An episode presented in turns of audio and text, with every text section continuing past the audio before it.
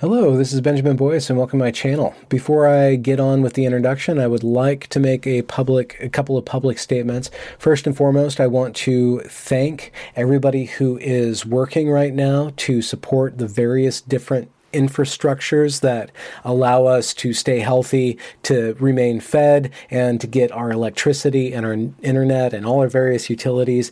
Big shout out to you folks. Thank you for going to your jobs, getting out of your house, and doing the things that we need you to do.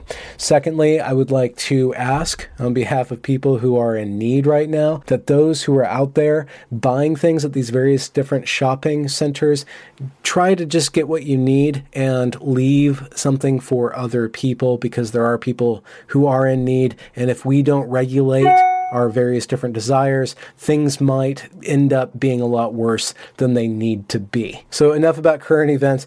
Today's guest is Bo Winegard.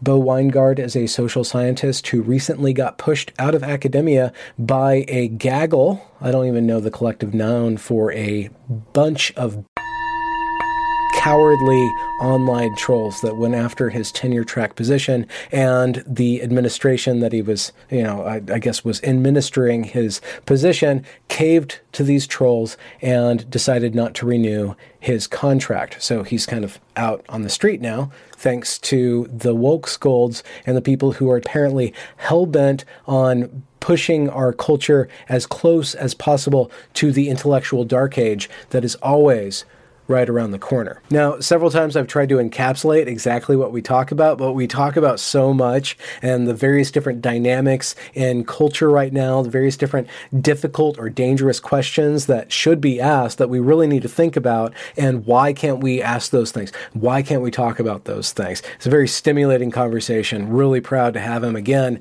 pushed into pixels and shoved out in your general direction. Hope you guys are well. Hope you guys are safe. I hope you guys are clean, calm, collected. And here is Bo Winegard. So we were talking about the most dangerous idea, right? Yeah. Or even question. Yeah. Or que- well, I have a lot of very dangerous questions that I wouldn't ask even to most people. mm, mm-hmm. But probably the most dangerous idea that I think I've forwarded or at least talked about is that different human cultures are different both because of historical reasons and because of the traits of the people who create them. And so I think it's quite likely, for example, that Northern Europeans create different kinds of cultures from Northeast Asians because they have slightly different traits on average. Now it's important to know that that's an average. I'm not saying every you know European is more individualistic than every Northeast Asian, but in the aggregate there are certain differences and those probably lead to the creation of slightly different cultures and societies. Mm-hmm. Uh, and by traits do you are you talking about like the big 5 like openness, industriousness, et cetera, et cetera? Possibly those. Yeah. I mean like the, the problem with these personality traits, the, the big five that we're talking about, is um, you know they're they're sort of it's it they're crude measures. It's hard to get at like all of the things that we might be talking about. Um, but yeah, there might be differences there, differences in sort of social sensitivity. Uh, differences in propensities toward guilt, uh, toward shame. You know, there's that kind of like guilt mm. shame culture idea. Yeah um, differences in intelligence, all all kinds of differences. Um, and I guess the the sort of traditional dogma is that all of those differences are historical and culturally created, or historically and culturally created, and and there are.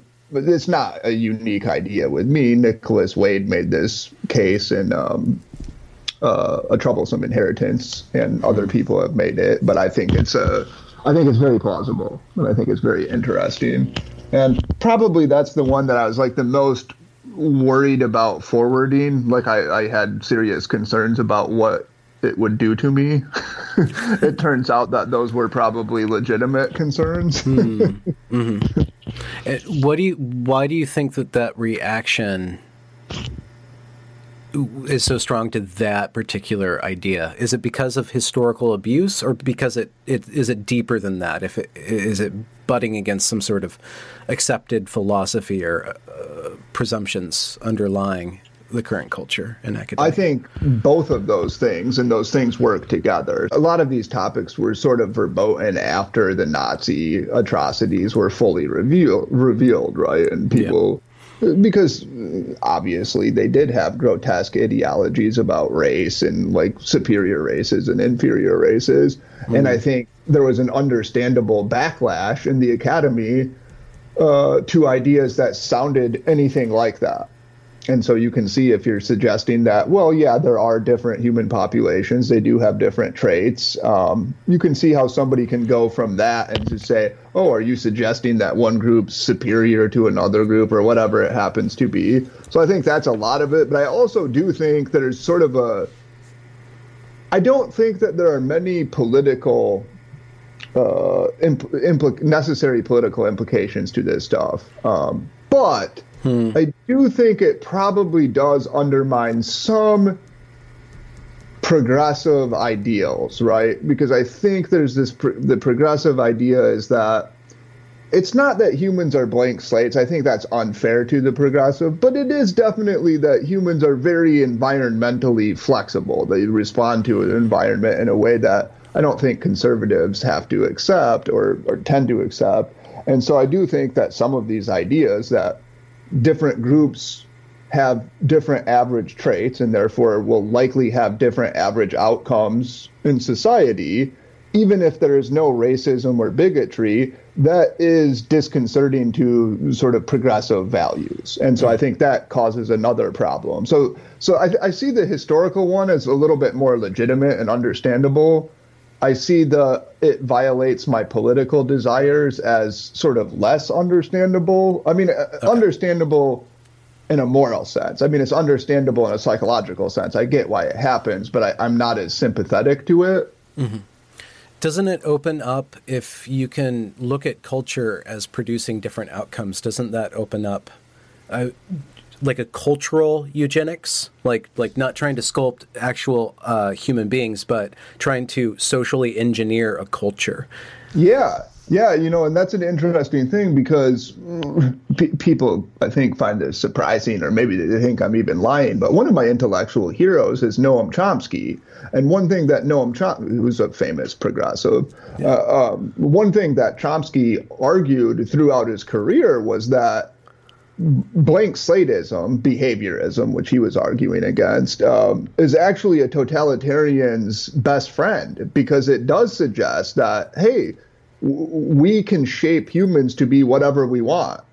And absolutely, that would sort of play into a, a cultural, I don't know what you would call it, a cultural, like, we're going to create the greatest humans and we can shape them. They're almost infinitely malleable. And it's a weird thing because people get very worked up if you suggest that there are these differences that are at least partially genetically caused because they're like, oh, Nazis this, um, whatever other nefarious group that. But they don't have the same reaction to environmental theories, even though people such as Stalin and Mao and Pol Pot used environmental theories to, to promulgate some of the most disastrous policies of the 20th century. Yeah, I was gonna I was gonna bring that up because uh, it's a f- critique that I've uh, had uh, Stephen Hicks on my channel. He talks about postmodernism mm-hmm. and he talks about. Um, well, there's one narrative, I don't know if specifically from him, but the inability for the left leaning uh, academics to reckon with what happened when the Iron Curtain was raised and everybody saw exactly what, you know, how yeah. indefensible these ideas were. But that guilt yeah. doesn't translate into current po- politics where the Nazi guilt or stigma, the stigma of Nazis, it's radioactive, whereas the stigma of the Soviet Union is acceptable in some way. Yeah, no, that is weird. You know, there's actually interesting. Um, I forget the author now. uh, one of the arguments about the and maybe this is what you were talking to Hicks about. One of the arguments about the rise of postmodernism was that in some sense it was a reaction to the failure of communism, right? And that yeah. you know you had the left completely dedicated to communism, or a lot of the left at least, and then it was it was an unmitigated disaster. And so where do you go after that, right? Mm-hmm. um, but you're right; it is weird because they haven't really yeah, there, there's like Western guilt about the Nazis or whatever, but for some reason we don't have the same kind. And now, hmm. I wonder what what would have happened. Well, I guess East Germany was communist, and that was disastrous. Yeah, yeah. I don't know why that. Is. I don't know if it's just political expediency, like. Hmm.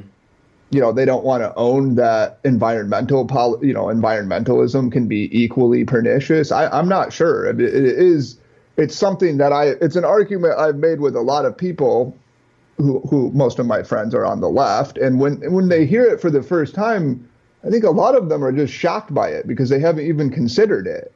The what, what which argument specifically that the, the argument that like look if you're going to say my ideas can be dangerous so can yours and like let's think about that and think yeah. about how your these ideas also contributed to many deleterious policies right yeah, well, it, it seems like uh, this is just a shot in the dark, but it seems that the the end game of fascism is a superior is is some sort of superiority or some sort of rigid hierarchy or, or like mm-hmm. the elimination of everything below a certain watermark whereas the end goal of communism is the equalization or the the tearing down of any sort of superiority the yeah. complete equalization and that's much yeah. more palpable uh, to ironically the the uh, academic elite. Um, yeah, perhaps. it's it, yeah. No, I think that's right. I think it, it's, it's, it's interesting. I I once asked this question on Twitter. Um, I asked, "Would you rather be a fascist or a communist?" and a lot of people kept saying, "Oh, they're both the same thing. Like, who cares?" And it's like, no, they're not. I think what you said is actually a pretty good way of looking at it. It's like fascism is very dedicated to hierarchy, right? Mm-hmm. That's that's an important part about fascism. Yeah. And communism is dedicated to getting rid of hierarchy. And so if you have a group of people, academic progressives, who are very uncomfortable with inequality, right? It's something that causes them consternation it makes sense that they would gravitate toward an idea that says what we should do is try to make everyone roughly equal, right? Mm. I mean, it's ironic, as you know, because these people are intellectual elites who very who snobby. also, yeah, very snobby, um, very, which is, you know, it's one of the things that I, I think Steven Pinker said this about IQ, and it's something that I, I've hmm. noticed as well. Is like you get these people who deny these differences, deny IQ matters or whatever, but they're obsessed with it in their life. Like if you listen to them talk about other people, it's all that person's stupid, that person's ideas are stupid. You know, like, mm-hmm, mm-hmm. There's just a lot of this sort of intellectual mm-hmm. grandstanding but then there are these proclamations of equality, etc., which makes me think that there's more than a little signaling going on, right? Mm-hmm, mm-hmm. Yeah. I wonder if why people think, uh, like they, they were answering your question, that fascism and communism are the same is because uh, they both are trying to subjugate society to a certain end or a certain vision. Yeah. And it's that subjugation that makes them very similar and is what wreaks the havoc that people are yeah, afraid that, of.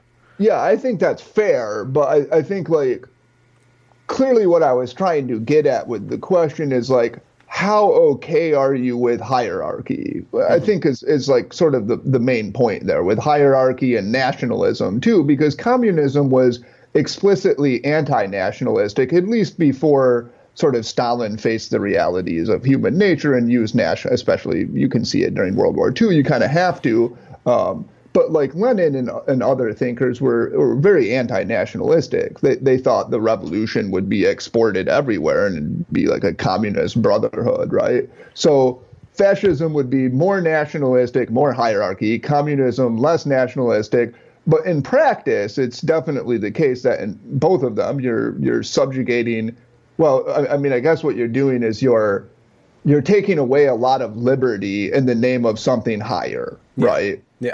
Because one of my fundamental axioms of politics is that liberty and, and equality are eternal enemies, right? Mm-hmm. and I, I, think anybody who's selling you a theory where you can have complete freedom yeah. and complete equality is selling you snake oil, right? Because you just can't. The more that you open things up and the more freedom that you have, the more you're going to create inequality.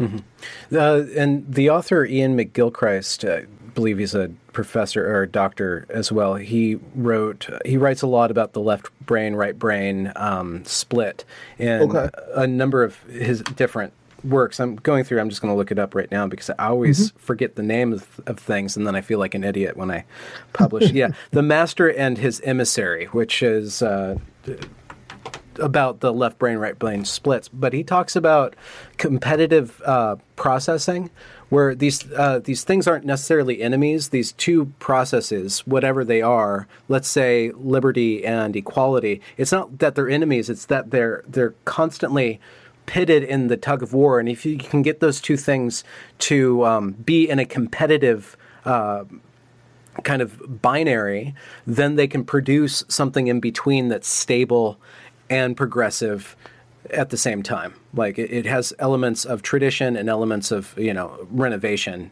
mm-hmm. going back and forth between itself uh, that uh, that what you just expressed might be too profound for me because I'm not sure that I grasp it completely.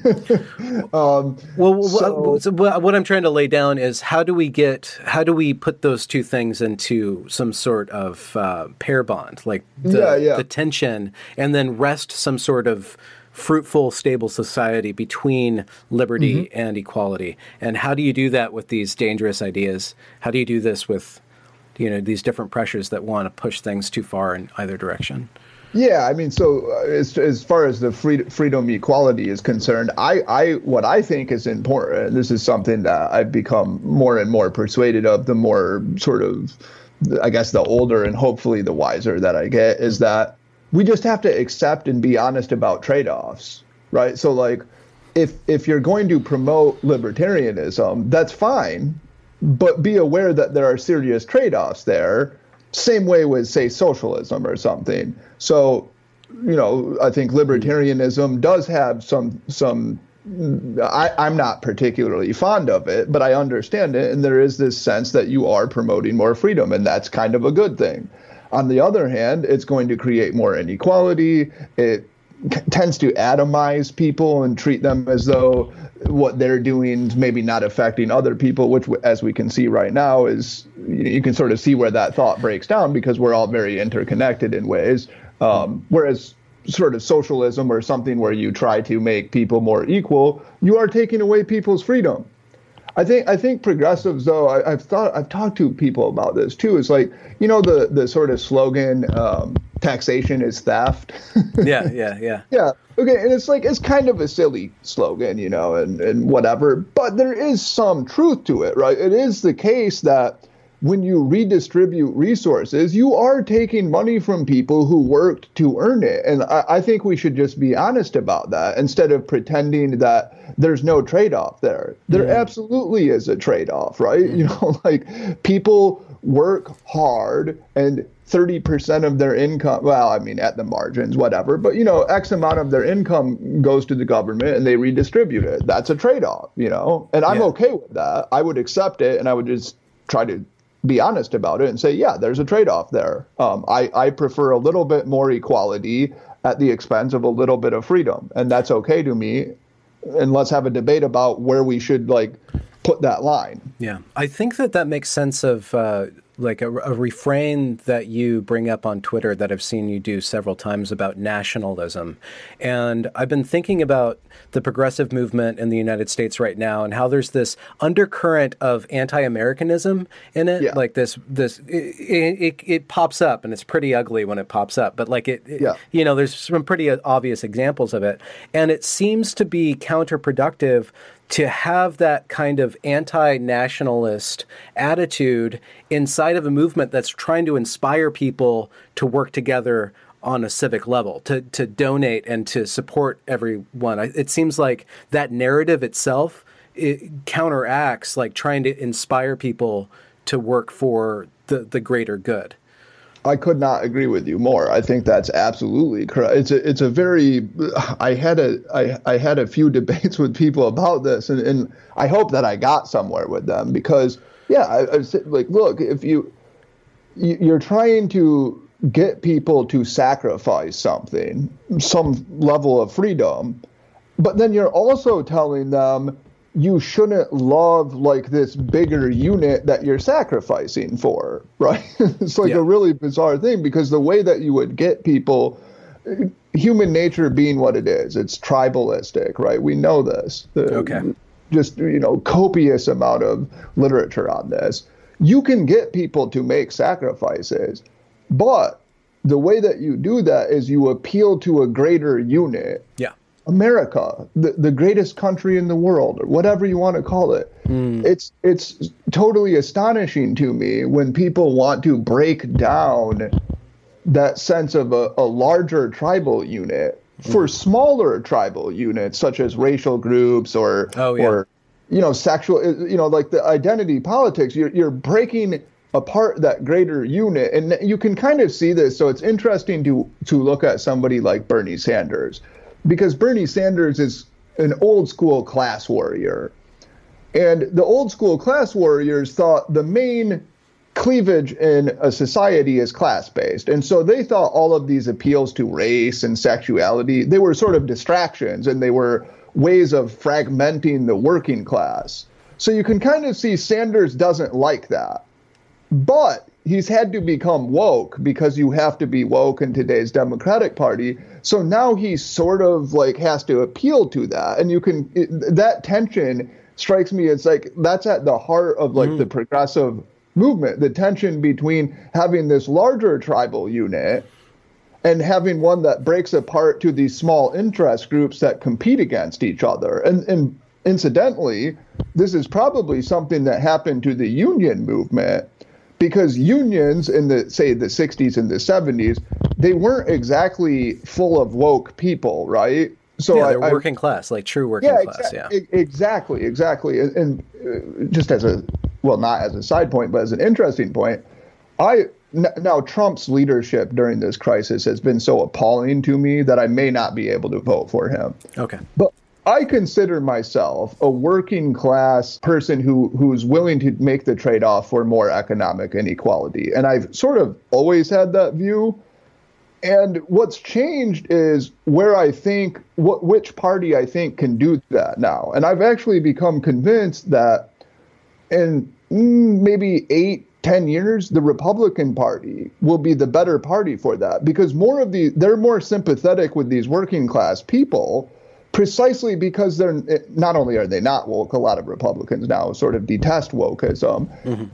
That's the attitude of the working class, right? I grew up in the Midwest. These people, uh, the jokes that they tell that I grew up with would get you cast out of polite society now by by these sort of progressive elites. So there's this very interesting dynamic mm-hmm. that's happening where the sort of old union people they, they kind of broke apart because not i mean there are lots of causes obviously and i'm not yeah. a i'm not an expert on the decline of unions but i do know part of it is the left became more interested in sexuality and racial identity and those kinds of things than the underlying class stuff. Yeah. And and the unions are more like we don't care if there are gay people in our in union or not. Like that's not what we're interested in. We're interested in protecting our workers.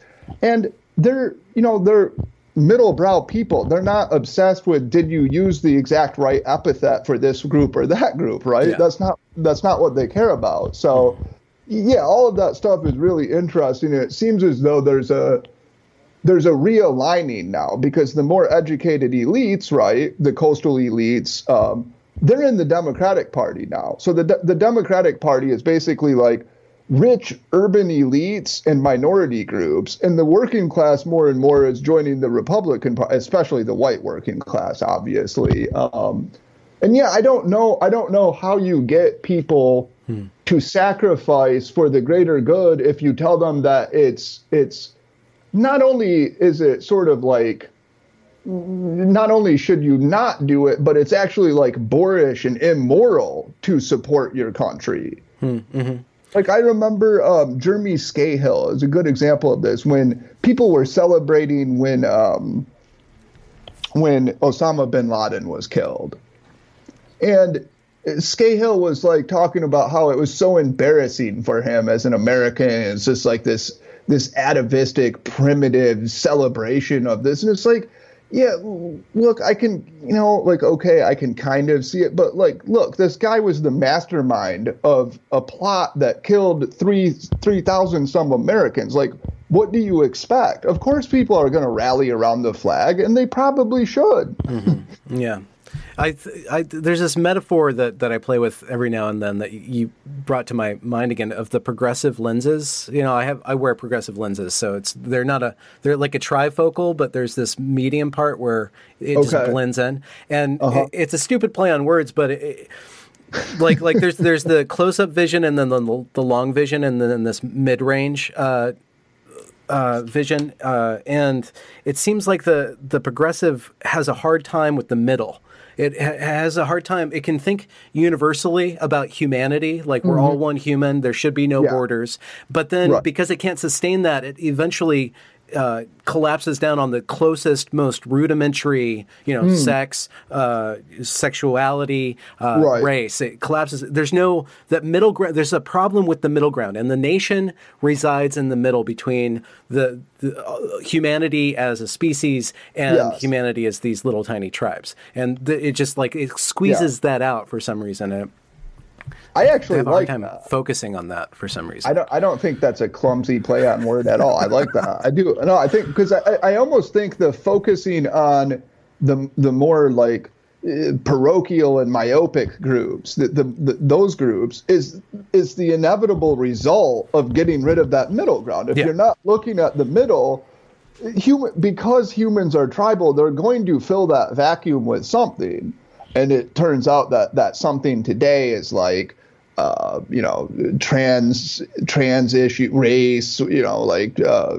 i mean it gets pretty absurd when you go into the victimology and you look at mm-hmm. like well what about women of color in wheelchairs or you know, yeah yeah yeah yeah whatever like very specific group is now making a, a, plea that no we're like a greater victim group. You have to identify with us or whatever it is. Yeah mm. and you, you wipe out the middle. That's kind of what you get. If you have the middle uh, i think look we're still gonna you know we're still gonna notice these distinctions but we can at least get people not to obsess about them. And i think the mm. thing that would be nice for people to recognize especially here i think progressives more it's really hard to have a multi ethnic society. And I, I, think like David Frum makes this point a lot. I've heard him make it, which is ethnic conflict is the rule, not the exception, right? Like if you look through history, ethnic groups when they live together tend to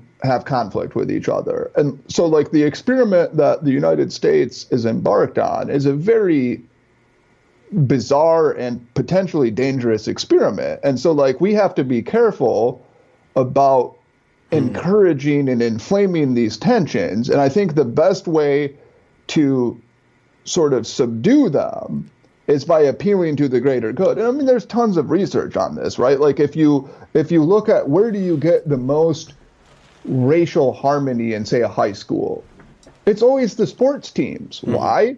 Because they have a greater cause. Yeah. They're trying to win games. They don't care if you're who, who, they don't care the color of the point guard. They want a good point guard. That's you know that's what they care about. Mm-hmm. I want to somehow get that kind of feeling at the level of a, a, a higher community. I'm actually reading. I'm rereading Camus' The Plague. Yeah, so, is that is like, that helping you? Like like giving you some existential like yeah grounding? Yeah. Yeah, I think so. I think I, I've got into Camus, so I'm like, okay, I'm I'm going, I'm reverting to my like adolescent existentialism. Mm-hmm. you know. Yeah, yeah. like, what's what's the meaning of life? What what am I even doing here? You know, because you you sort of get comfortable with the way things are and you you know you I think it's good that we usually forget about it right we're like I have stuff to do I'm teaching my students I'm running in the morning I'm doing whatever it is you know mm-hmm. uh, something like this where everything kind of comes to a pause you start to contemplate hey you know if I die in a month from now what's the point of it all mm-hmm. Mm-hmm. Unfortunately, the answer is there isn't one. so you you you max out on like there is no why kind of yeah Unfor- I wish I, I wish I did it. Like I have great respect for say religion, for example, which does provide like a, a pretty reasonable why. Um, but I'm I'm not a believer, so ultimately I I I max out at you know you make your own purpose while you're alive, and that's that. Okay. Well, that goes back to what we were talking about before the technology failed us about nationalism, about having a stable uh, narrative structure yeah. Uh, between the universal and the, I guess, identitarian group. And yes. with doesn't religion fill in that for most people? And how would you replace that with a nationalism without like a god, the ideal of a of a transcendent? Meaning structure? Yeah, it's a good question. I actually kind of worry about replacing religion with nationalism because you can kind of see where you tried to do that with socialism or well, communism and fascism sort of both tried to replace religion that way and I I, I don't I don't know if this is true, but I do think that as I wrote in that that Twitter thread that you were discussing, that religious belief is very natural and, and I fear that if you attempt to eradicate it, you just leave a vacuum for probably more pernicious religious type phenomena to fill. Mm-hmm. So I, I and a number of other people have made the argument that social justice warriorism, if you will, is a kind of religion, and I think it's a worse religion. so so I actually fear. I, I don't. I, I want nationalism to work with religion in some sense, or religion to be like uh, what Yuval Levin and others call like an intermediary institution, right? Like some some sort of institution below the national level, because I think those are important as well. Um, but I've become, I was never very um, very sympathetic to the new atheist. I don't, I I don't know. How, how old are you now? Thirty. I'm forty something. Okay, so you went through the the new atheist, you know, like when they were quite popular. I'm early. aware that it was happening, but I was involved in other things. Okay, yeah. So you know, I was a big so because I was an atheist at the time, of course, as I still am. But mm-hmm. um, I I argued against it because I thought it was intellectually pre- presumptuous, I suppose. Um, kind of misguided to believe that you could just eradicate this thing that had been around for thousands upon thousands of years, you know, just, um, and so I was never really sympathetic to the militant atheism, but I'm even more uh, skeptical of it now and, and much more sympathetic actually to certain variants of Christianity, especially. It's the religion I know the best. I mean, there's no particularly chauvinistic reason for that. Mm. Although I would say that I think what's important about Christianity is that it's been disciplined by its by its need to reconcile itself to a post enlightenment society. And I, I, think that sort of dialectic between the supernatural and superstitious and the Enlightenment and the way that they had to interact and that religion had to sort of, you know, Christianity had to change or sort of adjust to, to. Christianity had to adjust or reconcile itself with another worldview that didn't have a God in it or didn't have uh, room for faith yeah, or yes, or at least yeah, to a to a pro a very pro science secular you know secular worldview, it had to somehow figure out how to adjust in that kind of a world in a way that my understanding is at least that say Islam did hasn't had to exactly right. Uh, hmm. Now I'm I'm not an expert on the history of Islam, and I, do, I don't want to make sweeping statements, but from people I've talked to, and I, I read books on it, it, it does seem as though that there's something there, and that maybe that's why Christianity is is more able, in my opinion, to promote values that are important to, to Western liberal societies than some other religions are. And therefore, I'm, I'm sympathetic to, to Christianity because of that. And because I do think,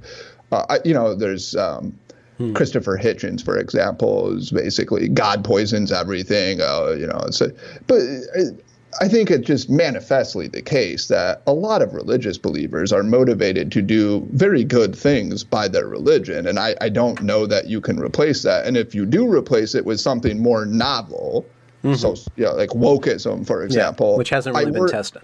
Exactly, exactly, and this is where my, I guess you could call it my Burkeanism comes out. Like I, I, I trust things that have had to adjust and evolve more than I do novel things. Mm-hmm.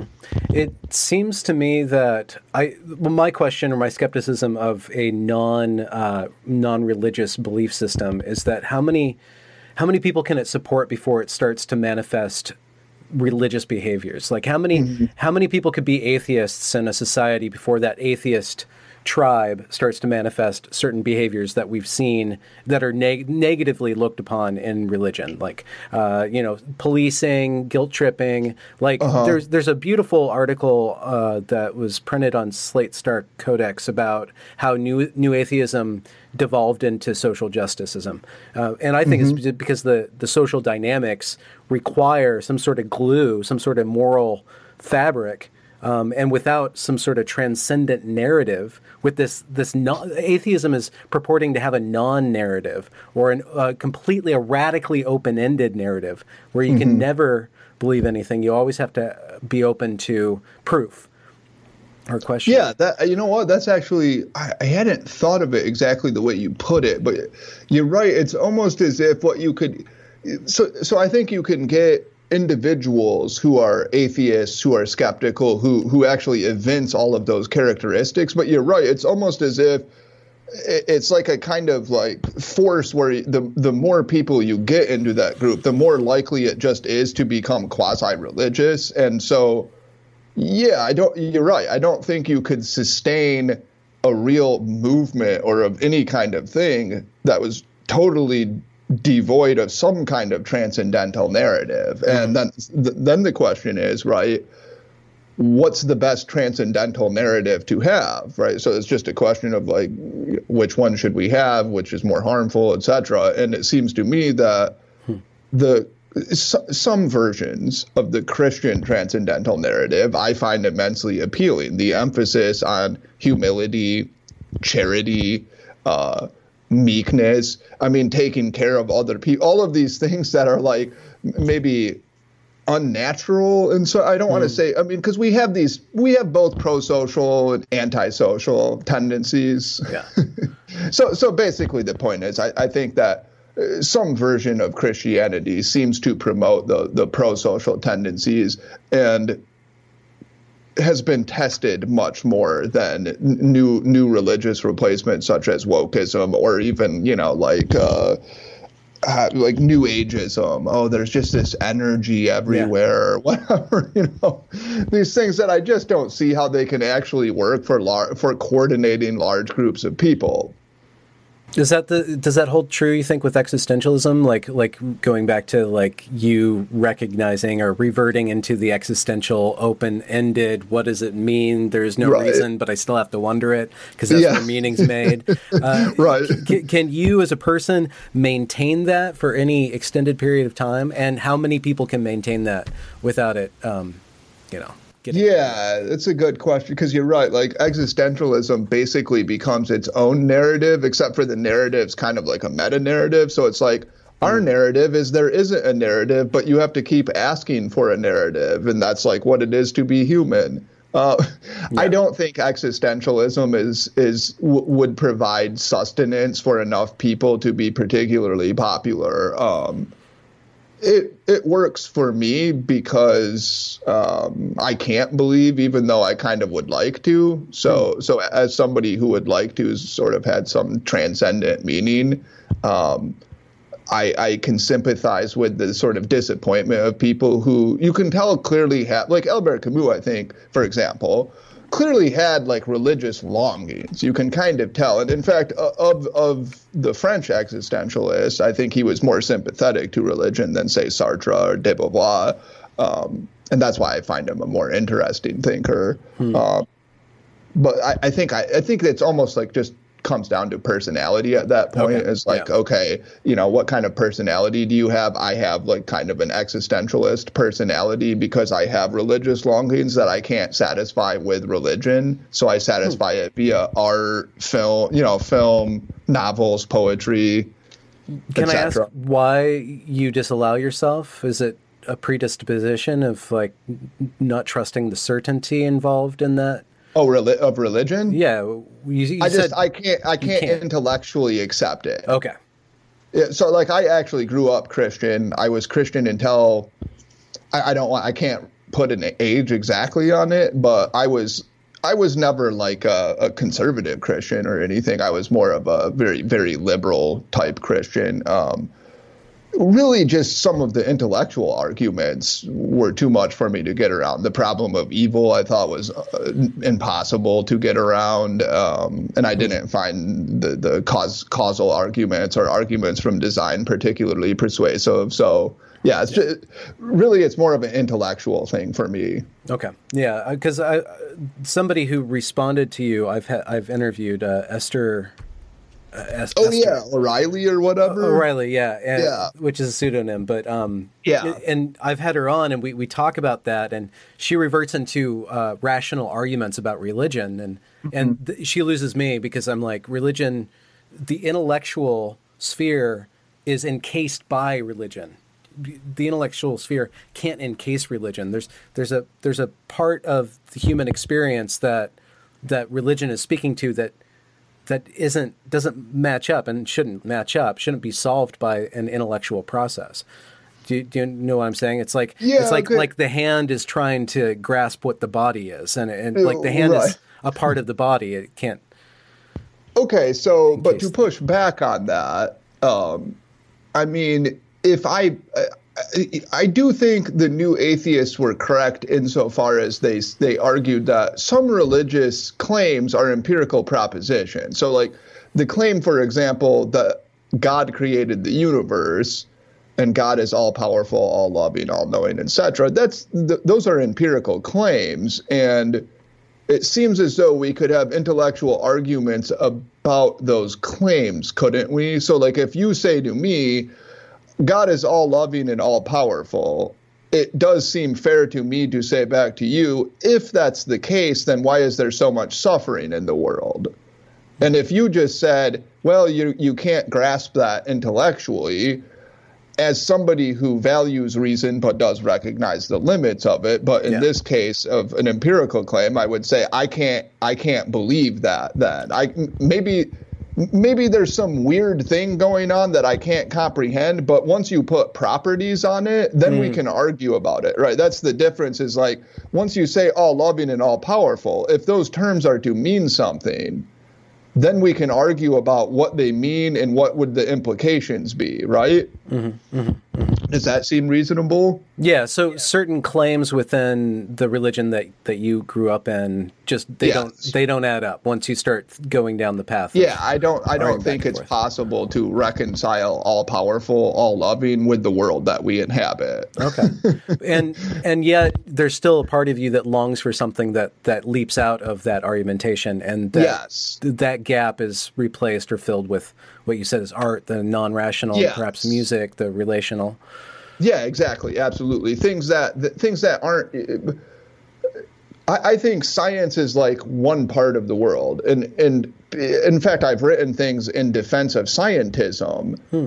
But what's weird is I get a lot of pushback and criticism on that. But I don't think science is the only way to sort of the only mode of operating in the world. In fact, quite the contrary. I think it's a very circumscribed way of doing it, and that I get, I get more despite the fact that I'm a scientist, you know, it's my job or was at least, I get more out of art and film and music than I do out of science. But hmm. if it comes to understanding the world intellectually, I think science is the only way to go. Mm-hmm. Mm-hmm. Right? The insights that you get, say, from watching The Godfather, you you could intellectualize some of those insights, but mostly it's an immersive experience that you can't really. It doesn't even make sense to translate that into an intel. You know what I mean? Like, like we could talk about Beethoven's Fifth intellectually, and if we had somebody here who had never listened to it, they would have no clue what we were talking about, right? Yeah. They'd be like, "That sounds." You know, who cares, right? And then we'd play it for them, and they'd be like, "Oh yeah, wow, Okay, yeah, yeah. yeah."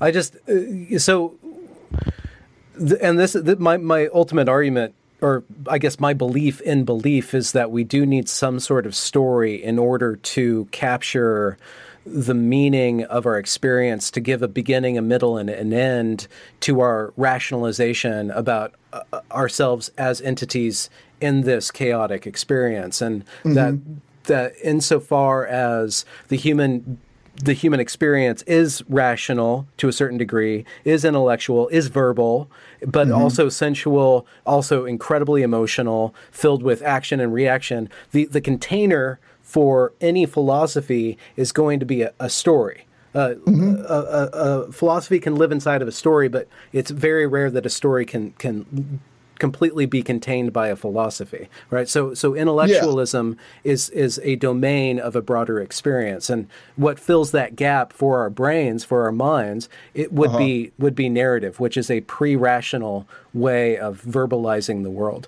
So I wonder if it's even more primitive than narrative, though. Mm. So I'm, I'm I'm getting to like, uh, are you familiar with the French philosopher Henri Bergson? No. Or some not. of these some of these people like. Okay, so like narrative's very important to me, and I was I've always been attracted to myth and Joseph Campbell and you know Jordan Peterson's got onto this and Star Wars and that kind of stuff really appealed to me. But I think even below that, mm. there's even like a more primitive, just emotional sense of of wonder and bafflement at reality that the second you attempt to intellectualize it, it, it, it disappears, right? Mm. It's, it's almost like, uh, um, you know, like it's like uh, the, the, the, the dust in a, in a shaft of light where you turn the light on and it's gone. Mm-hmm. And you can't analyze it further. It's just there, you know. Yeah. It's like this this primitive sense of I, who knows what it is, right? It's just this. I'm an existing being that's con- and maybe it's even pre-conscious. It's just this astonishment at being, and and I'm mm-hmm. trying to describe it, and of course I'm I'm blundering it because you can't describe it.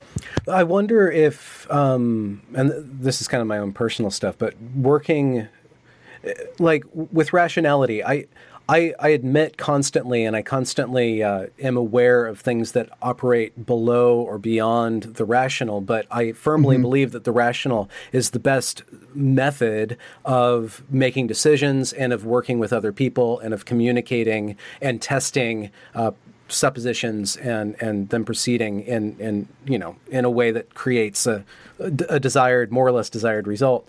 Um, mm-hmm but in in my own journey, my own process and, of development, and figuring out uh, how do I how do I recognize that I'm I, I how do I live in the in the awareness of being without being awash in that new energy, you know, like just the, right. that incommunicable yeah. stuff, but still have yeah. have an awareness and and that that comes out in my behavior or or in other people's behavior like with atheism with the new atheism what really turned me off was an aesthetic property of the arrogance of a lot mm-hmm. of what what goes on in atheist yeah. communities like this incredible arrogance and and I, I, find just as much arrogance in in religious communities because people yeah. think that I have the answer I know the way the truth the life you know and I know how I'm saved but there's right. a way of threading that needle of being um, connected to something much greater as a proposition, perhaps, uh, or just this open ended. Uh, you know, kind of the shaft of light is there, even if I don't see it, but it's still illuminating everything. Yeah, so I almost feel as though we're going to start talking in like uh, gobbledygook or, yeah. or bad bad poetry because yeah. you're, no, you're right. Yeah, but but but I'll just comment on the the I find the religious arrogance more tolerable than the new atheist arrogance because the new atheist arrogance seems more hypocritical to me right? Because it's it's sort of it's you know the premise of new atheism is kind of like we're ultra rational. I mean, in fact, Daniel Dennett used the term brights at some point, which you know spectacularly dim term to use, right? um, and it just seems as though that's where you get that's where there's like a danger, uh, a hypocritical danger of actually being dogmatic. Um, hmm. while you're promoting this open-minded rational view of the world. And so like i almost have more respect for a completely dogmatic puritan because they're claiming they know the one way. They're not even proclaiming we're open-minded rationalists or yeah. something yeah. uh, okay. But yeah i mean i think both the human mind clearly has a tendency toward dogma and uh, a, a, sort of tight-fisted ideology that's hard to avoid, and mm-hmm. you you can go in that direction in many ways, right? Whether it's ultra scientism, which is not the scientism that I defend, but it's like this view that we can understand everything and science is the only way to do anything, um, and religion. And I don't know how you avoid it either. I guess like humility. This is my brand of conservatism. It's like yeah. a, a, kind of humble.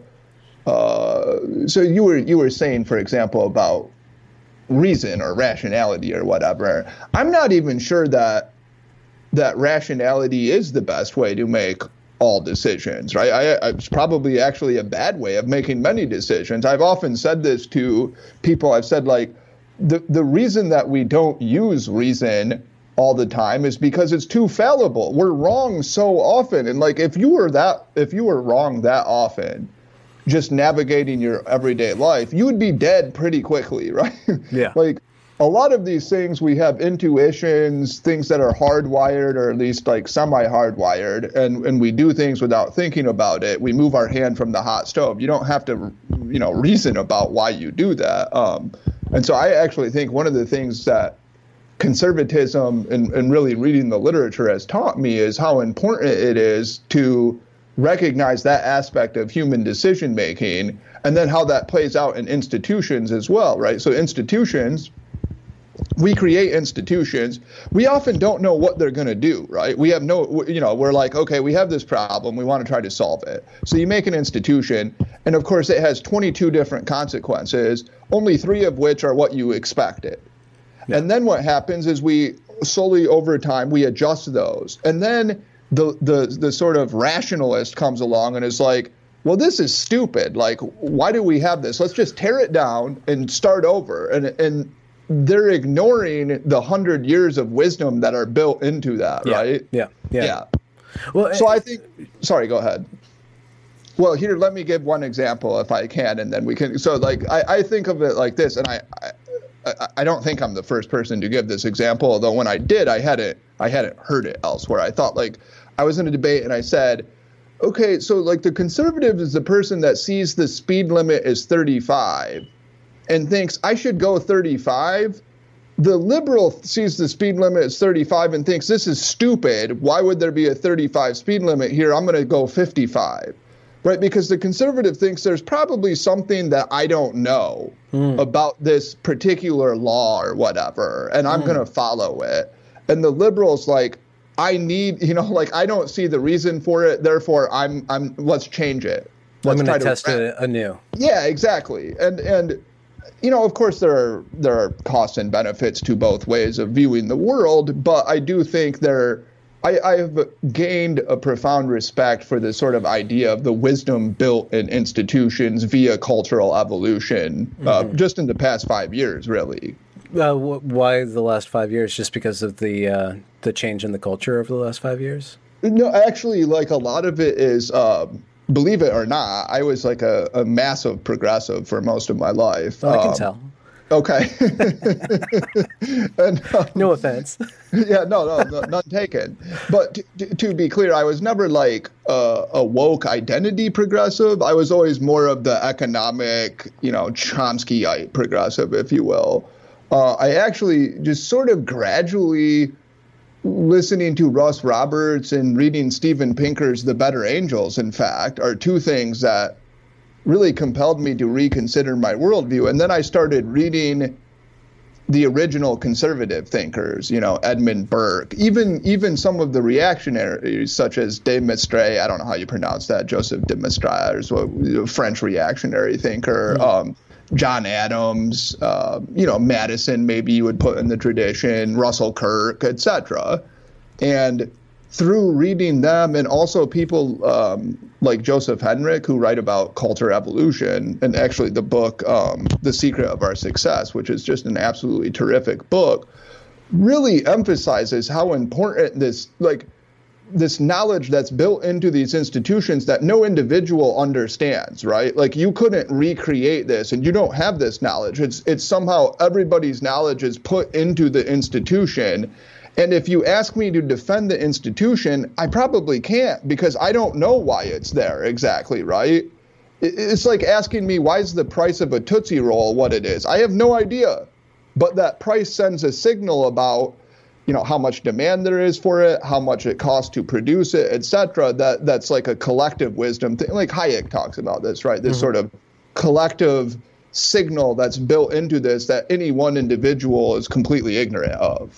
This is a really big question, so I don't expect you to have an answer. But did, did is the Western civilization unique in the fact that, that we have created a, a progressivism within our traditional structures? Like, Ooh. and did, did we do, are we able to afford that? Is that some some sort of dy- dynamism that has arisen over time in and of itself as an institution I'll that tears down the institution? Yeah, I'll bet. Uh, no, I'll, I'll, I'll, yeah, I'll bet that there. I mean, I don't, I, I don't want to suggest that it doesn't belong in any, or you know, it's completely unique to Western civilization. But I, I bet you're right that there is something about the West does seem to have like a sort of self-critical, um, yeah, attitude almost built into the institutions, a skepticism about the institution built into the institution that is interesting. And you're right, like, yeah, so there's an interesting dialectic there, right, between the the sort of you know conservative, the institution has this collective wisdom, and you don't know why we have the institution there. So like, be careful about criticizing it. Coupled with this very critical Thomas Jefferson, I think of that as the the mm. sort of Jefferson Adams dialectic, right? The Jeffersonian.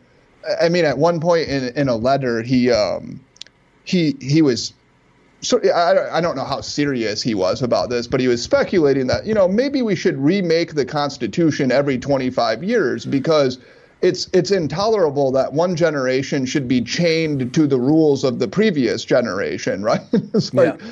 talk about radical. That's like burn it all down every 25 years. But that that dynamism between somebody like an Adams, who's m- more traditional, although I mean obviously he was a vital part of the American Revolution, which was a revolution. But yeah, that dialectic's really interesting, and I have sympathy for both sides in it. Um, I think I I tend to emphasize my my conservative leanings simply because mm. everybody I'm around is liberal.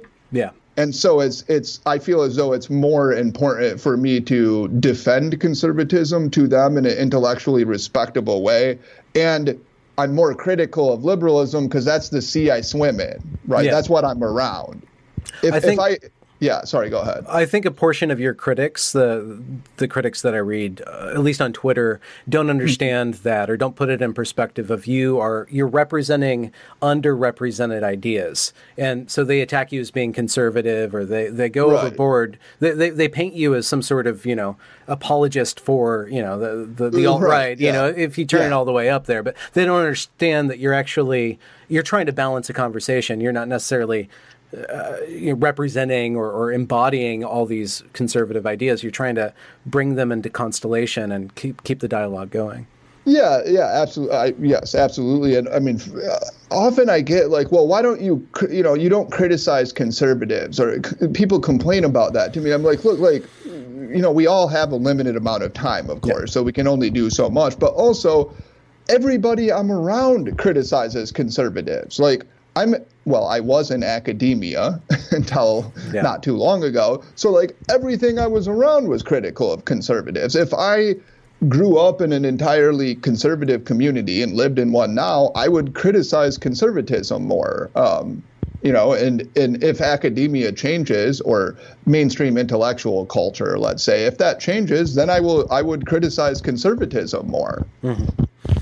There's a to, back to that the progressivism inside of Western culture. It, to me, I, I went to Lucifer, like the Miltonian Lucifer. It's like yeah, the the structure being God, like the superstructure that you could never understand because it's too complex, uh-huh. has given a rise to something that rebels against it and seeks to destroy it, and somehow that initiates a process of renewal of the very principle that's being challenged, or or some sort of evolution of the entire structure.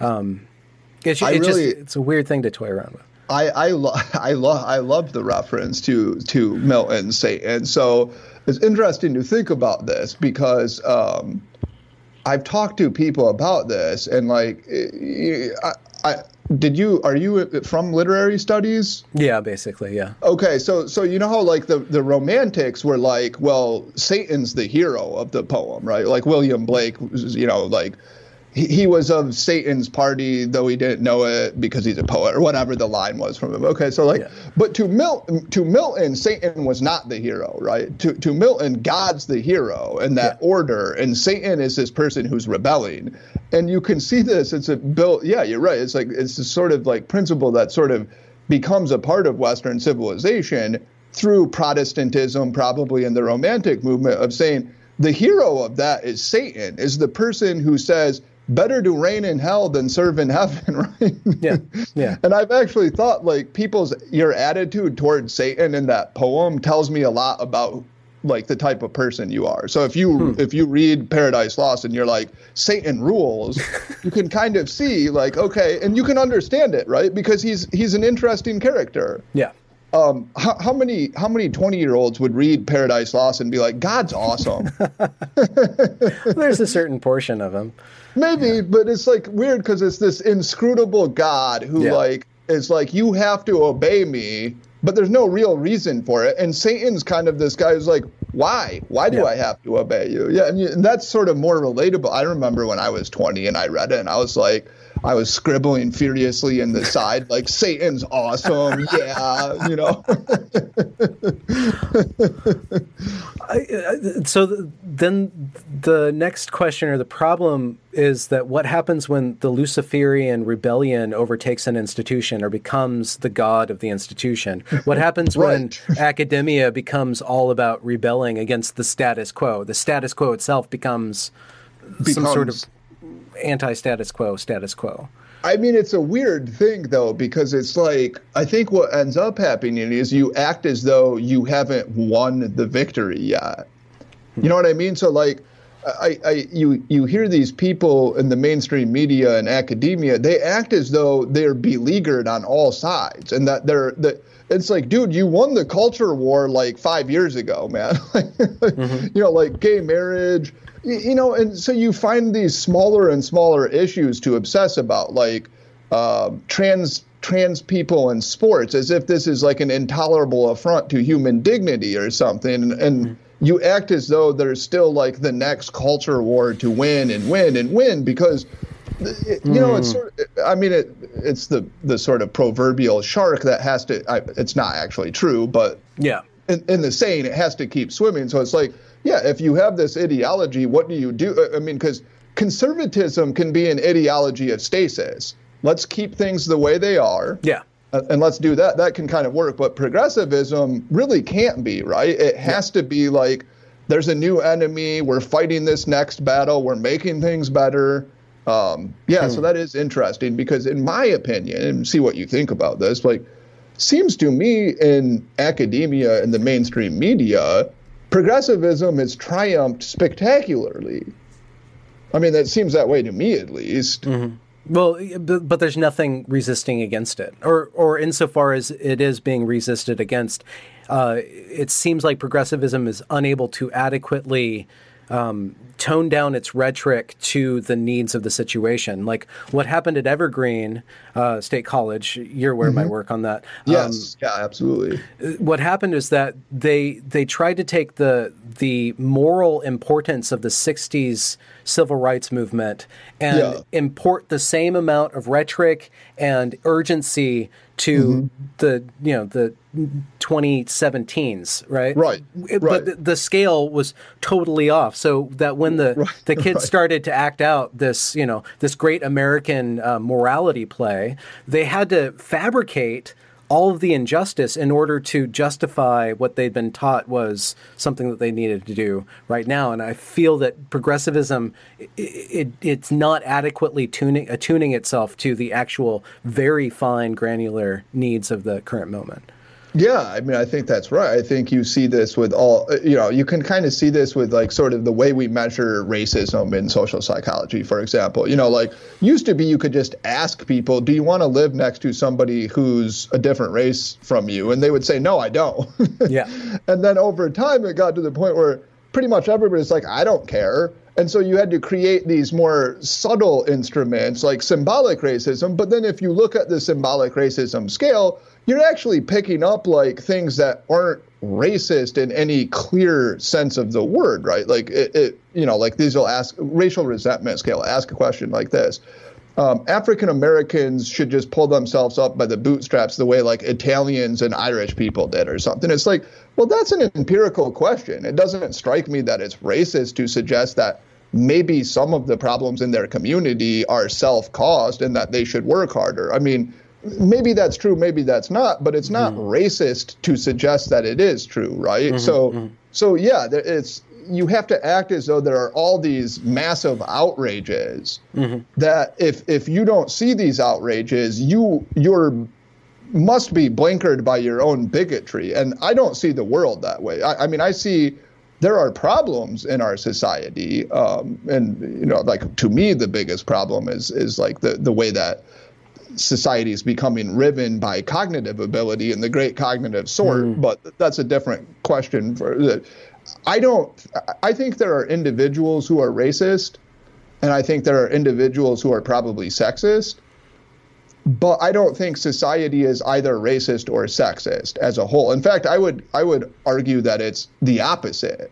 Mainstream society works so hard to be anti-racist and to be anti-sexist that in fact it's it's basically explicitly hostile toward white men. Now I'm not saying white men are getting the shaft. I don't you know that's I don't think that's true, but the explicit rhetoric of society is mm-hmm. basically hostile to white men.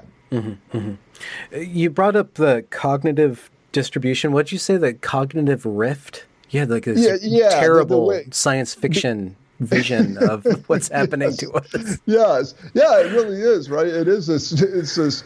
I mean, this idea that like society is becoming more and more sort. This is idea that, uh, especially like Charles Murray has talked about in the book Coming Apart. That the idea that society is becoming better and better at sorting people by cognitive ability.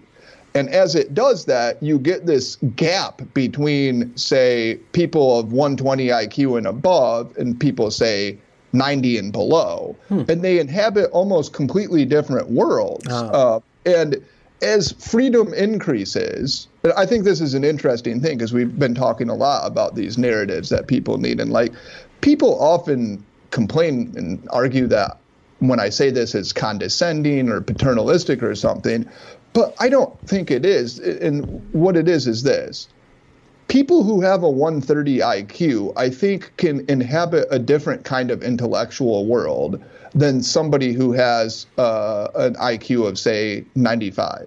And I think the person with 130 IQ might be able to live in a world without a strong like narrative that guides his or her life in a way that somebody with a lower IQ might need more guidance. Mm-hmm. And that's not meant to be condescending. It's just an accurate description of the world. In fact, I think the dangerous thing is denying this and pretending that it's not true.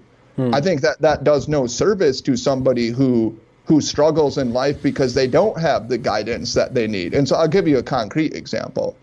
Polyamory.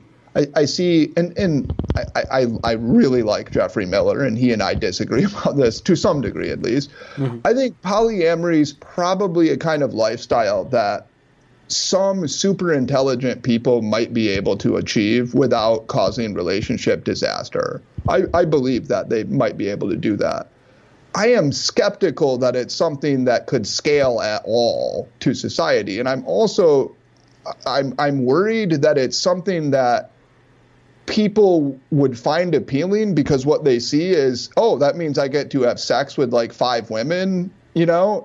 And and I'm I'm concerned that they would do that and it would actually be disastrous in a way that maybe if you're a 140 IQ and you've really thought about it carefully and you're like, okay, we'll do it this way, we'll try to turn off jealousy a bit, we'll try to be responsible, maybe they can pull that off. And and so that's like one example but I also think religion might be the same way. I think hmm. it's probably the case, and there's some literature on this, by the way, um, including a, an article I'm I don't know I'm like third or fourth author on that Cory Clark is first author on about the way that religion interacts with IQ in such a way that it seems as though if you're higher in IQ and self control, you might not need religion as much. It might not serve the, the self control enhancing uh, mm. functions that it does for people who are lower in self control and maybe lower in, in cognitive ability. And again, I don't mean that in a condescending way, it's just like a description of the world. Mm-hmm. But what happens when, when reality falls out of the control of the super smart person? What happens when Corona comes through and uh, imminent existential threat r- starts rubbing up against the uh, 140? Guy. Well, yeah, I mean, we're kind of seeing like this. I don't like what we're seeing. Mm-hmm. I don't. I don't know. I don't. I mean, well, I, I, by which I mean is that there are situations in everybody's life that are beyond control. There's there's yes. process there's processes within you that yeah. escape beyond your control, and I yeah. I would say that a, uh, uh, a narrative structure or some sort of practice um, uh, allows you to have the humility to say that I'm witnessing something that's out of control without myself becoming out of control. Yeah, you might be right. I, you might be right, and that that might be that that sort of rootlessness mm. that that maybe you know, a lot of us experience. A, a lot of the hyper educated pe- people have is like, but maybe it's like it's yeah, you come face to face with with a real threat or something, and it's it's truly disconcerting. I mean, I, I, think this kind of rootlessness, by the way, is something you can only get in a very peaceful and affluent society. You have to so you're right. It. Yeah, so I, I like actually. I, I, I'm enjoying watching libertarians kind of melt down during this crisis because you can see it's like libertarianism is a is a, this kind of a philosophy that develops in a peaceful, affluent world all of a sudden a crisis comes and it turns out no, well i mean a few people do but almost nobody wants to be libertarian anymore. They're like yeah like we need to crack down. We need this. We need that. Central government take care of this take care of that.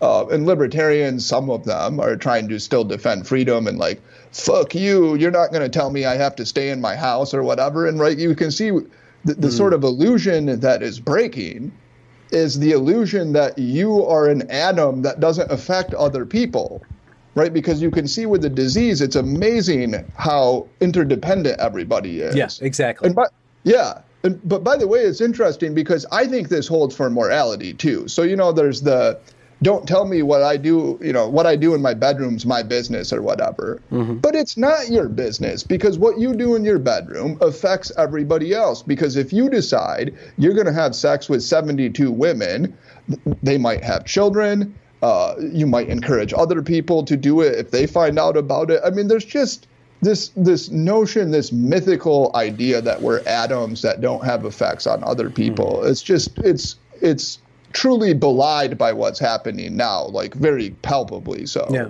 Yeah, when you were talking about uh, the, the the cognitive distribution, or the, the you know the 140 group, or the 120 and above, and then the 90 yeah. group, right? And and yeah. I got this picture of you know like the uh, the stereotypical progressive claim of injustice, like where you have L.A., where you have like these really posh, you know, estates yeah. surrounded by the uh, the homeless encampments, and right. I'm wondering if if that doesn't if that doesn't happen in morality, if that doesn't happen in intelligence, and and what I was thinking about Bernie Sanders, his platform of the billionaires are the enemy, or the millionaires and the billionaires are the enemy, and like he has mm-hmm. this, he stratifies uh, the country into the the haves and the have-nots, and and because yes. it's so extreme, he can afford to do that. But my my worry is that he's not bringing the billionaires into relationship with the poor. He's just pitting the poor against the billionaires. So I wonder on the level of cognition, on the level of intelligence, if there's not some sort of civic duty, if there's not some sort of meta narrative, this idea of the nation, this idea of humanity that allows mm-hmm. not only the, the, the low intelligence people to have guidance in their daily life, but gives uh, motivates or incentivizes the really intelligent people to give their their extra intelligence to in service to yes the rest of everybody else. Yeah, I think that. I mean, there's a lot to unpack in that. Like, so that's it's all. Uh, so one thing that struck me, and I, I, I Bernie Sanders, the Democrats now, like one thing that they do is they, they it seems to me the most important inequality in society is not economic, although that matters. It's cultural. It's how much cultural capital do you have? And when Bernie Sanders rails on billionaires and millionaires or whatever, that kind of rings hollow to me because I think what matters more to the people that I talk to, like Midwestern folk, is that they feel that they're condescended to by a mainstream educated elite. And that's cultural inequality. There's sort of this, the, the, the sort of woke, who judge you for everything and you know scold you for saying the wrong epithet and you don't have the right beliefs about this or that.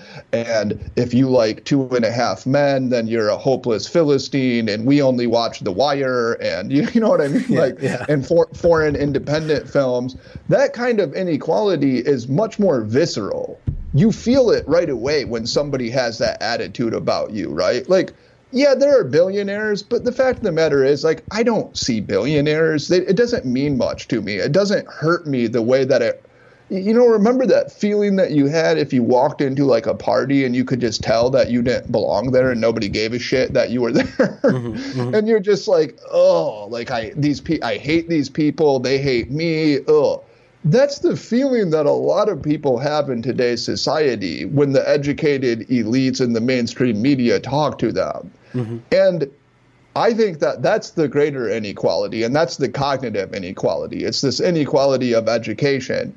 And I don't think I this gets back to the point I was talking about with like Republicans. I think might be in a better position to handle this because I think that they're handling the cultural inequality better than Democrats are now. I think Democrats have become the party of the woke, the party of the hyper educated, and that means they're inevitably actually going to promote that kind of inequality. Mm-hmm. And no, and I agree with you. That's I think nationalism. Religion, I think, is another good source of this. I, I've had conversations, for example, Razib Khan and I were talking about the importance of religion because it's the one thing well, maybe not the only thing, but it's it's one of the unique institutions in our society still where you have a blend of cognitive abilities all together, right? Mm-hmm. So, like, you know, you were at Evergreen State, I, w- I was at Florida State in a grad program, and like, you're only around people whose IQs are 120 and above. You know, like, I don't see people and I don't talk to people who are below 120. And in fact, it's it's amazing because you know a lot of these academics, if your IQ is 120, they think you're stupid. Right? Yeah. I mean, they, they really do. You know I mean? and I'm like, do you have any idea? Like, you know, like these uh, professors would complain about students. I remember, and I'm like, dude, these students are like they're probably a standard deviation smarter than the average person in the population, man. like, you yeah. know, so religion though you go to you go to your church you don't care anymore about who's smart or who's not. You care about your beliefs and you join in that and you feel camaraderie because of that. And that bonds people across the cognitive divide. And you're right i, I think we have to figure out and nationalism's another way of doing this figure out a way of making people feel that they owe they have a duty to to the greater good like the mm-hmm. way that military would too right? And there's another thing is a problem is like progressives, and I don't want to go too far with this because I think Democrats have a largely favorable attitude toward the military, but there are definitely progressives who are kind of hostile to the military, to police departments, to fire departments, etc. These are the kinds of things where you you you know you blend cognitive abilities together, and if we lose that, we're going to be in trouble. Mm-hmm. Mm-hmm. When you're talking about like religion and i was thinking about religion can can put somebody's beauty in service to the whole group rather than yes and i was just thinking of like a very beautiful singer she goes up to the front of the church and she renders her gift to to the whole congregation yes, it's no longer exactly. you know like she'd be criticized or uh, for for making it all about her it's not about her but right. the whole community gets to participate in her beauty and she gets to be almost free of that weight of being you know paid attention to all the time for being beautiful in a yeah because yeah and that and that's the same thing can happen with with intelligence like with art like what the yes. catholic church has, has done with the amazing skill of the renaissance artists and stuff yeah yeah and in fact like you know it's an interesting um it's, it's sort of an interesting again get, getting back to this dialectic between like individualism and, and sort of like the tribe or whatever because it is true individualism's often good right? But one of the side effects is that your gifts start to become more about you. You're the artist. I'm going to sign my name. I want what i, I deserve the credit for this. Whereas say before that the idea was my gifts are from god and i'm i'm rendering them onto the church or onto the people. And it's not about me. I'm just some conduit or whatever right? Yeah. and as the trick is like where's the you know because the renaissance is awesome. Like i don't want to scale back that or something. So you have to kind of find the balance between yeah your your gift is, is i think of it like a basketball player. Like if mm. i'm on a team i'm no good at basketball by the way so i don't know why i use this example but it's just a clear one like if i'm on a team and there's somebody who's better than i am on the team i'm happy because that means i'm going to win more games and so I don't feel jealous of that person. In fact, I bask in that person's glory. You And even serve them? Do you do Yeah, everything you can to make them even better? Absolutely. Yeah. Defer to them, work hard to make them better. And then I feel like this sort of hmm. pride when they succeed. And, and that's the kind of feeling that's really awesome. And it's something that I would like to see us put more, hmm. if, if we can get that somehow. Like, that's why, like, you, you know, the, the sort of Ronald Reagan, America's awesome, like, we're this great country. Like, it's easy to mock it sometimes, but that helps people because hmm. if I'm working at uh, you know a corner store or whatever, and I take care of my family, at least I can feel like I'm helping America. Hmm. You know, I'm a person here. I'm raising my family. I'm helping this country, and when and when the rich people in this country do well, I'm a part of that. And instead hmm. of being bitter and envious, I can feel good about that. Mm-hmm. If you take that away and you say, saying America's a great country is somehow chauvinistic, then what do I have to feel pride in? Or, or I'm just going to feel envy about those who have more than I do. You know what I mean? Like, yeah. yeah, I, I Yeah, don't know. It reminds me of, I think it's the Steinbeck quote that I've been thinking about lately. I think it's Steinbeck about um, American Americans are temporarily embarrassed millionaires, right? We're all we're we're fine with the millionaires because any day I'll be a millionaire. But Yeah. there's something else going on. It's that I don't need to be envious about the person who's making billions and billions of dollars more than me because I, I have some sort of humility about the amount of value that they're adding to the society as long as the person who's making the, the very successful people aren't basking in their own success for their own sake. So it has Right. to be a dynamic where the people who excel are are you know appreciative of, of those who are under them and those who are under them. It has to be the whole the whole community has to be involved. Yeah, in absolutely, eh, absolutely, and that's that's the problem when you get like some, you know, like the the stereotypical like tech elite who's sort of snobbish and like oh like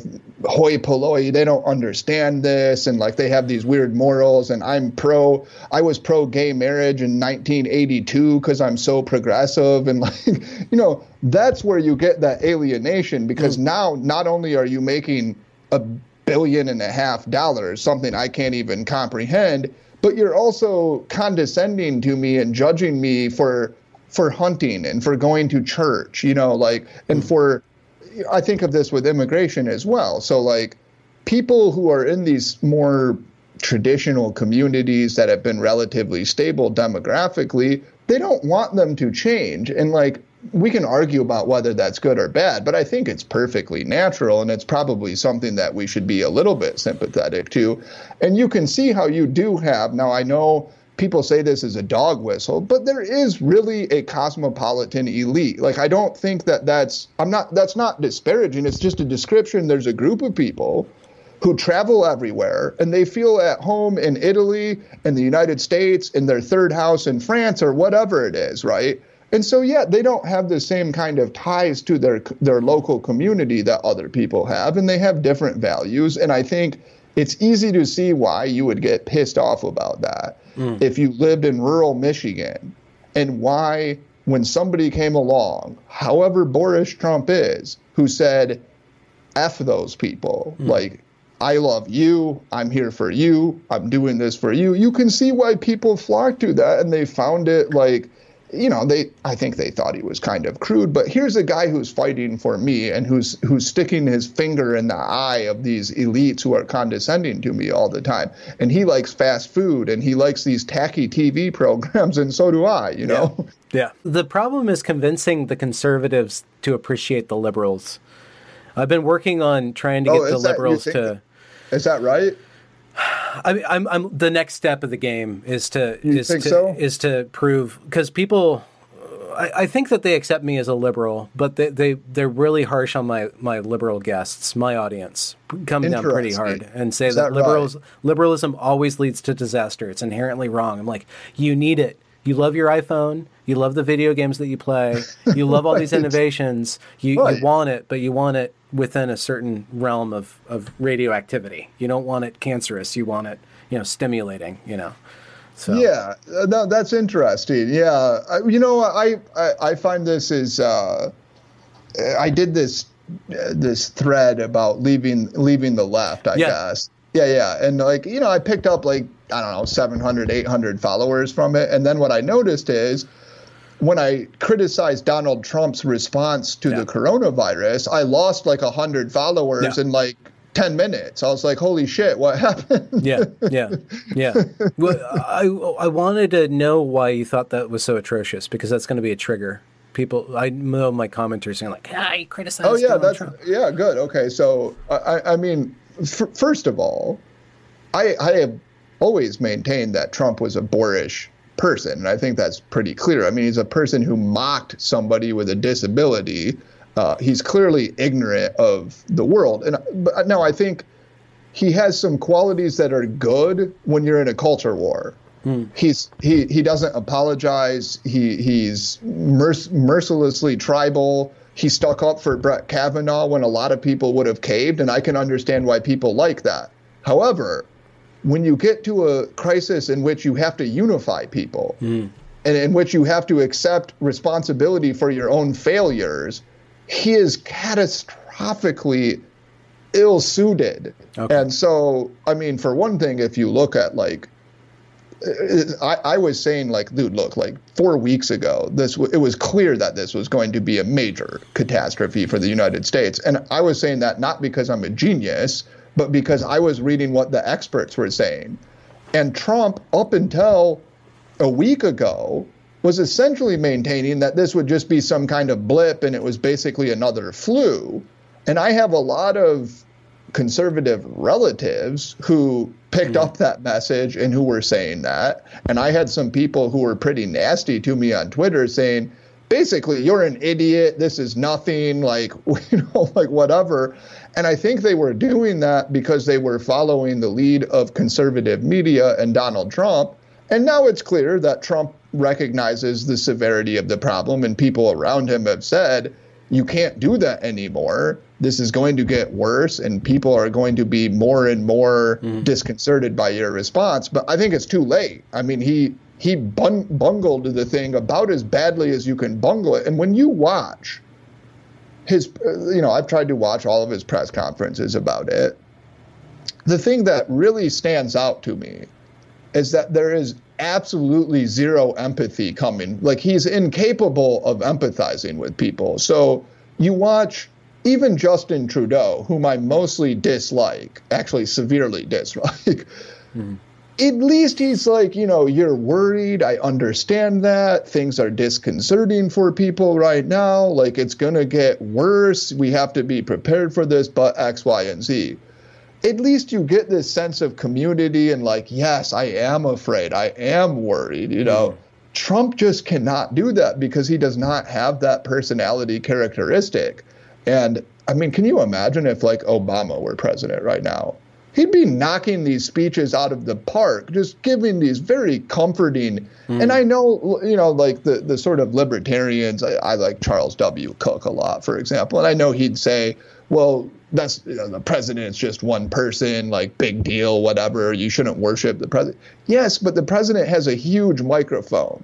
And yeah. what the president says really can make you feel better or it can make you feel a lot worse. It can make you prepare or it can make you be like, this is just a hoax. Mm. And so, I, yeah, I've just been disgusted by it. And I want to be clear like, I don't want to vote for a Democrat. I really don't. I don't like. I watched the debate, the Biden Sanders debate, and I was kind of like, okay, I'm going to vote for Biden because Trump has so alienated me. Then I watched that debate and I was just like, no, no, please stop. you know, like hmm. just this this like Biden is basically like we're not going to deport anybody unless they commit a felony, which is essentially open borders. Mm-hmm. I mean, you can say it's not, but if you're not going to deport anybody, uh, so I, I'm between. Uh, if I to, to get highfalutin, I'm between Scylla and Charybdis, or a rock and a hard place, right? Okay. Yeah. um, I, I don't. I like the GOP better, but I find Trump so nauseatingly hmm. uh, incompetent and boorish that he alienates me so much that I don't want to reward him. Do you not? You you must just be pretty good about not saying your views. I don't say I don't, my views. I, you, I criticize. I, I allowed myself to criticize Sanders because he went through Seattle, and I went to the rally in Tacoma, and the speakers that came on before him were like, "We're going to start a socialist revolution oh, and God, take down yeah. capitalist oppression." Yeah, and yes. the, the problem with our country isn't disparity; it's greed. And then all the well-fed people behind her like start smacking like and we're to take away the money from the billionaires i'm like this isn't yeah. how economy works yeah, I know. So I had to go I, after I, Sanders. Yeah, yeah. I saw this. It's uh, in the debate. Another thing was like the way that Sanders was treating pharmaceutical companies, just like utterly berating them. And I'm mm. like, dude, like, look, we can criticize some of their practices, but pharmaceutical companies are going to save our country. I mean, mm. you, we want profit is a good thing. It's not. Yeah. I, I think in Bernie Sanders' worldview, all profit is somehow robbery from somebody. you know what I mean? It's just like if you're making profit, it's because you're stealing it from another human. And and yeah, I mean, I don't, I don't like that. You know what? That that makes sense because, uh, I mean, the problem that I'm sorry, I, I try to suspend my criticism of him because I don't want to be uh, agree disagree, but like he's made so much money off of these poor people that are giving him five dollars, twenty seven dollars. You know, no yes. refunds for that, and even yeah. to this day, he still has these donation centers up, and the math is going to work out that he's losing. So where's all this money going? right? And then he's constantly asking yeah. for money. So he's in a begging position, and then he's going to steal from the rich, but he's stealing from the poor in order to afford to steal from the rich. It's just there's something that doesn't add up. Well, I think Michael Bloomberg about the only thing that he said that was good in any of the debates is basically like Bernie Sanders is the socialist who owns three homes yeah, or whatever, yeah. you know, and it's like, yeah, it's true. And like profit profit is good. Yeah. right? Profit is, is, the, the sort of like fuel for the engine of innovation, et cetera, et cetera. And I, I think it's just a problem that some people don't understand how markets work and they yeah. think inevitably that if you're making money, somehow you're a bad person, or yeah. like Walmart is bad, or the pharmaceuticals yeah. are bad, or the crook billionaires, or and, whatever. And my, my argument is is that it starts out as an economic disparity argument, right? It starts out as a platform where the billionaires have and the poor people don't, and then it eventually gets translated into those people are more beautiful or more well spoken or or more intelligent than me, and that wrongs me. Like the people that have anything more than me on any vector, that's how the narrative eventually works out across the spectrum of intelligence, because people can't well, calculate that, or d- disimpersonalize. That, well, that's an intro. That, that's an interesting thought of just like the kind of it, it's a pro, it promotes a kind of bitter envy that yeah. I think we should attempt to uh, subdue, right? right. Yeah. Although, to be charitable to a Sanders supporter, they might say, well, yeah, th- it does sometimes do that, but sometimes envy is good. Yeah. Sometimes you actually need it because sometimes people are taking too much. And yeah. so if you were to argue about French before the, the, the, France before the French Revolution, like clearly there there was a, a group of people who were absorbing a yeah. lot of the wealth of the country, and people should have been bitter about it. I mean, they probably shouldn't have had the revolution the way they did. yeah, yeah. Yeah, so, so, so just just to be fair to them, I I agree with you. I I, I don't like the kind of uh, and I don't I don't, I find the people who support I, I almost find the people who are on the platform with Sanders who gives the, give those talks more unsavory than Sanders. Yeah. Because I don't I I I'm more alarmed by wokeism than I am by this the the class stuff. So like Linda Sarsour bothers me more. Mm-hmm. Right, that kind of like racial resentment mm-hmm. shit, where you, you you know because you we you can't do anything about that. Like economic stuff, sometimes there's there's actually like a, a non-zero sum solution. Mm-hmm. You know, we can you know everybody wins a little bit. When you start breaking into these groups of races and competing for stuff, then it's all non-zero sum. It, no, it, it it doesn't. It doesn't. It doesn't add up to anything but just shouting and tearing each other apart. That's all yes. it leads to. It sounds as though we're ending on such a positive note. yeah, aren't we? Aren't we uplifting? Was, was, there something? Was there something glorious for you to tap off into the sunset? Yeah, I want. Let me see. Is there anything optimistic I can say? Okay, I, so you know what? I will say this. I will say this. I find hope in the amount of humorous memes that people have been sharing that are absolutely delightful to other people. And I think about can you imagine quarant- whatever we may think of Twitter now? Can you imagine quarantining without this Skype, the ability to talk? Yeah. Did you see the one with the guy who was eating the cars with the sock? Yeah, I saw that one. That yeah. thing was fucking genius, man yeah. people need to keep making those. So that's yeah. what that's what gives me hope. And that's, and that's what yeah. ultimately, that's what I was thinking. Trying to imagine a world without a religion that doesn't fall into a worse religion. I was thinking, you know, the memes might just unite us. The memes might save us. Cat yeah. memes. Yeah. know, like, yeah, there are some pretty glorious ones. Agreed. All right. Well, I'm about right, ready Bill. to take off. All right. Thanks so much. Appreciate man. it a lot. Yeah. Thank have you. a good evening. Yep. Stay you safe. too. Thanks. Yep. Congratulations for reaching the end of the podcast. If you enjoyed this product, consider donating to this channel via paypal.me slash Benjamin Boyce or joining me on Patreon. Also follow me on Twitter at Benjamin A. Boyce. Have a good night.